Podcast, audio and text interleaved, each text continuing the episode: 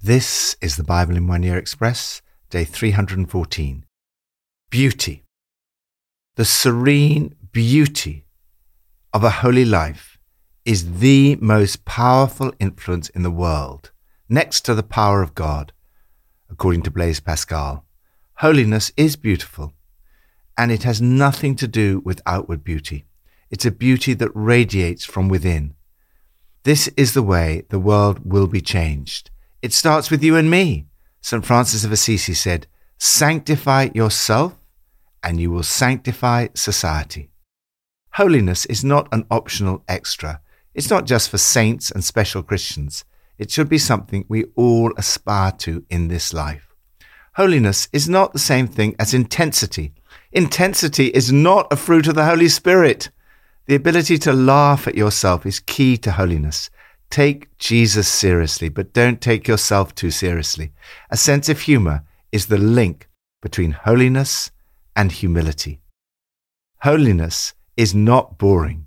As C.S. Lewis wrote, how little people know who think that holiness is dull. When one meets the real thing, it is irresistible. From Psalm 122 I rejoiced with those who said to me, Let us go to the house of the Lord. Our feet are standing in your gates, Jerusalem. Jerusalem is built like a city that is closely compacted together. That is where the tribes go up, the tribes of the Lord, to praise the name of the Lord, according to the statute given to Israel. Pray for the peace of Jerusalem. May those who love you be secure. May there be peace within your walls and security within your citadels. For the sake of my family and friends, I will say, Peace be within you. For the sake of the house of the Lord our God, I will seek your prosperity. Where do you find holiness?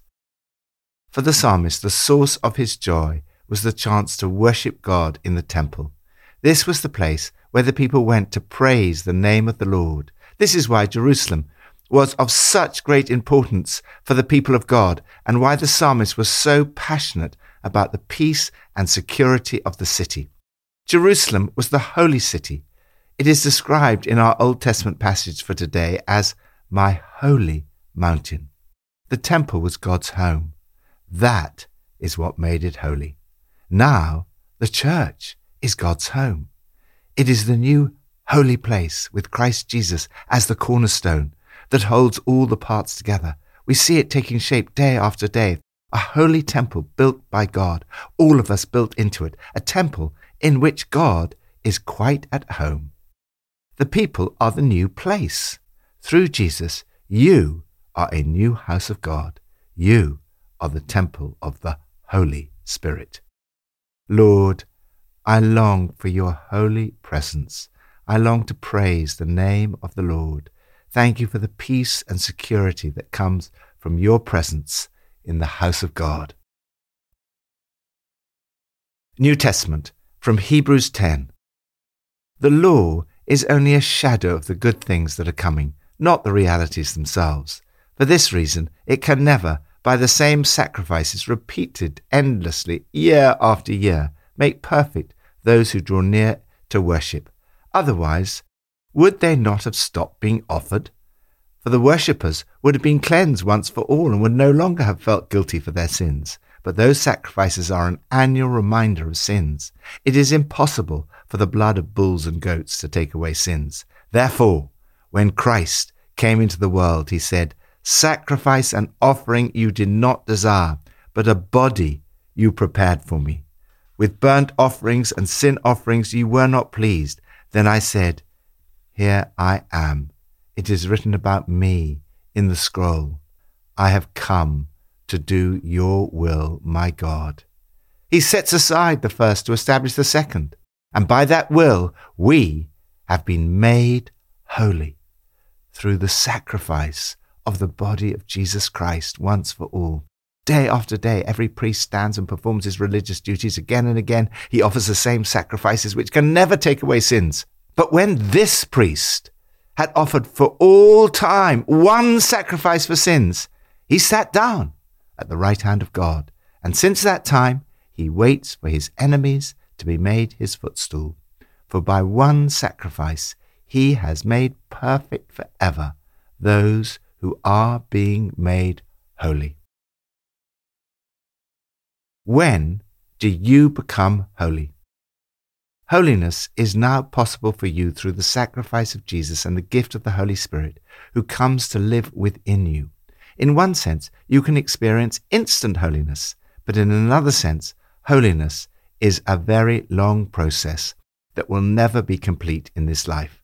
One of the questions frequently asked in an alpha small group is what happens to all the people who lived before Jesus? Isn't it unfair that Jesus came at a particular point in history and made forgiveness possible? The assumption behind the question is that the cross can only work forward in time and cannot be effective for those who lived before Jesus. However, the writer of Hebrews says, But when this priest, Jesus, had offered for all time one sacrifice for sins, he sat down at the right hand of God. The sacrifice of Jesus is effective for all time.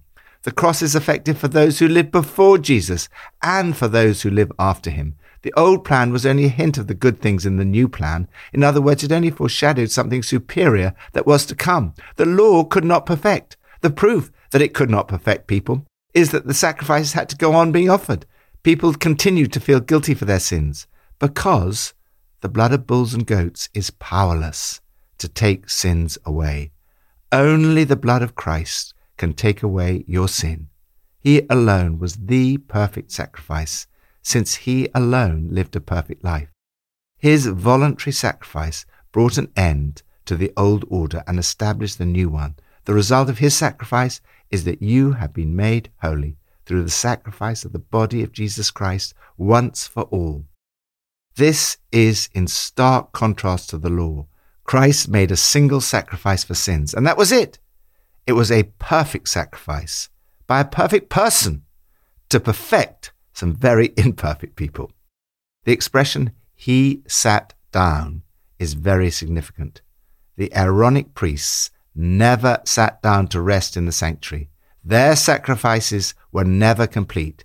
On the other hand, Jesus sat down at the right hand of God it showed that his work had been completed. By one sacrifice, he has made perfect forever those who are being made holy.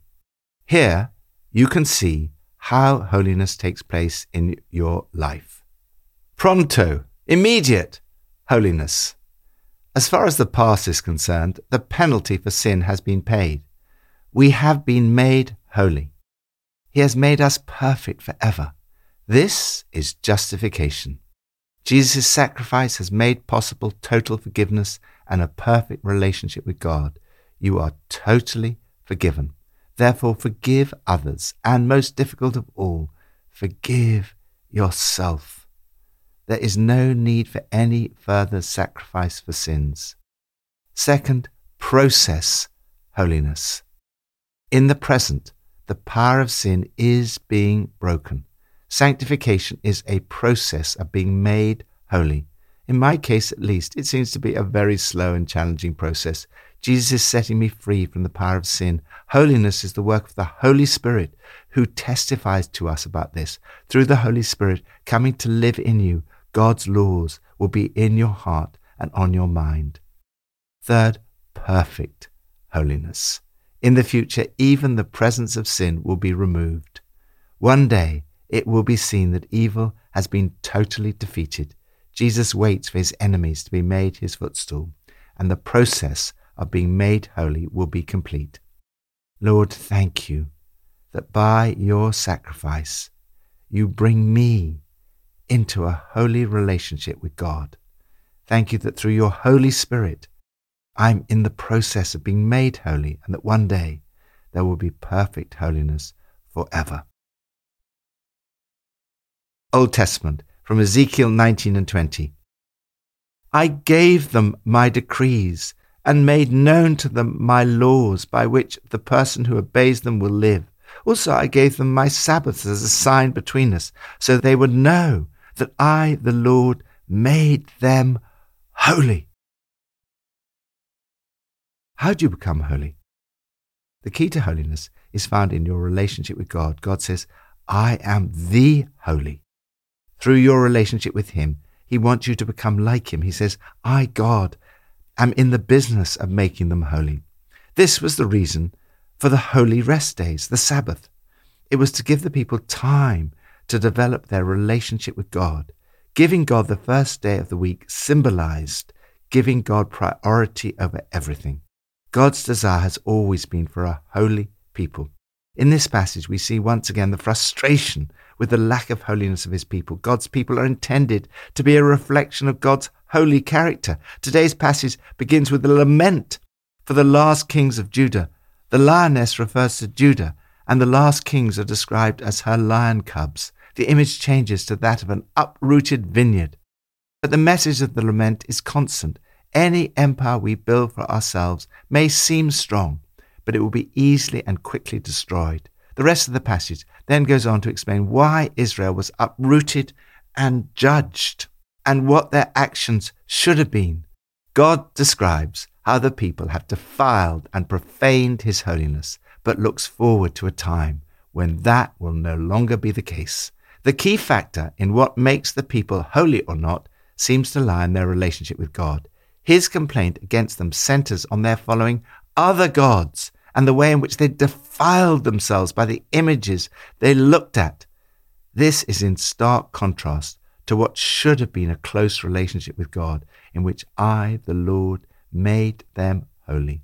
All the way through, we can see that God's longing is for a holy people who will reflect His character. He had a plan to make this kind of holiness possible. That moment only came with the sacrifice of Jesus and the outpouring of the Holy Spirit on the day of Pentecost. You have been made holy. The Holy Spirit lives in you. Put God first in your life and avoid anything that spoils your relationship with Him. The serene beauty of your holy life will be influential and irresistible. Father, I want to put you first in my life and to avoid anything that spoils my relationship with you.